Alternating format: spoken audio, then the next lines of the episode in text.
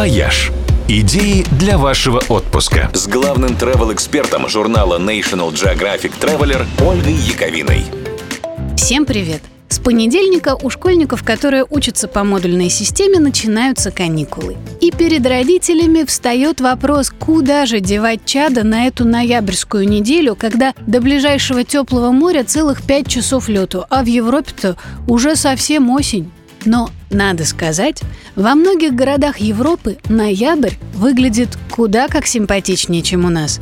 Потому что уже появляется рождественская подсветка, первые ярмарки и вся эта сказочная атмосфера – Например, в Морицбурге, одном из самых впечатляющих замков Европы, расположенном неподалеку от Дрездена, вот буквально сегодня открывается выставка, посвященная любимому новогоднему фильму всех советских детей «Три орешка для Золушки».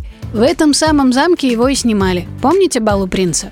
У подножия той самой лестницы, по которой мчалась героиня, роняя обувь, теперь стоит точная копия той туфельки, только не из хрусталя, а из металла. Можно примерить на свою ножку и выяснить свои принцессные перспективы.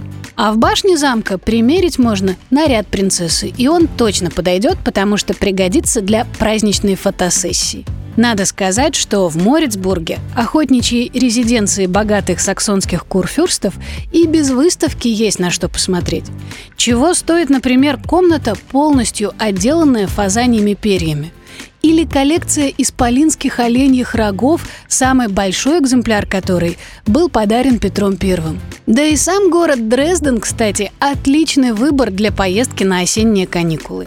Дрезден с его пышной барочной архитектурой и в обычные это дни выглядит нарядным, как праздничный торт, а в канун Рождества, залитый огнями, он и вовсе кажется ожившей новогодней открыткой. В конце ноября здесь открываются целых 10 рождественских базаров, в том числе старейший в Германии Штрицельмаркт.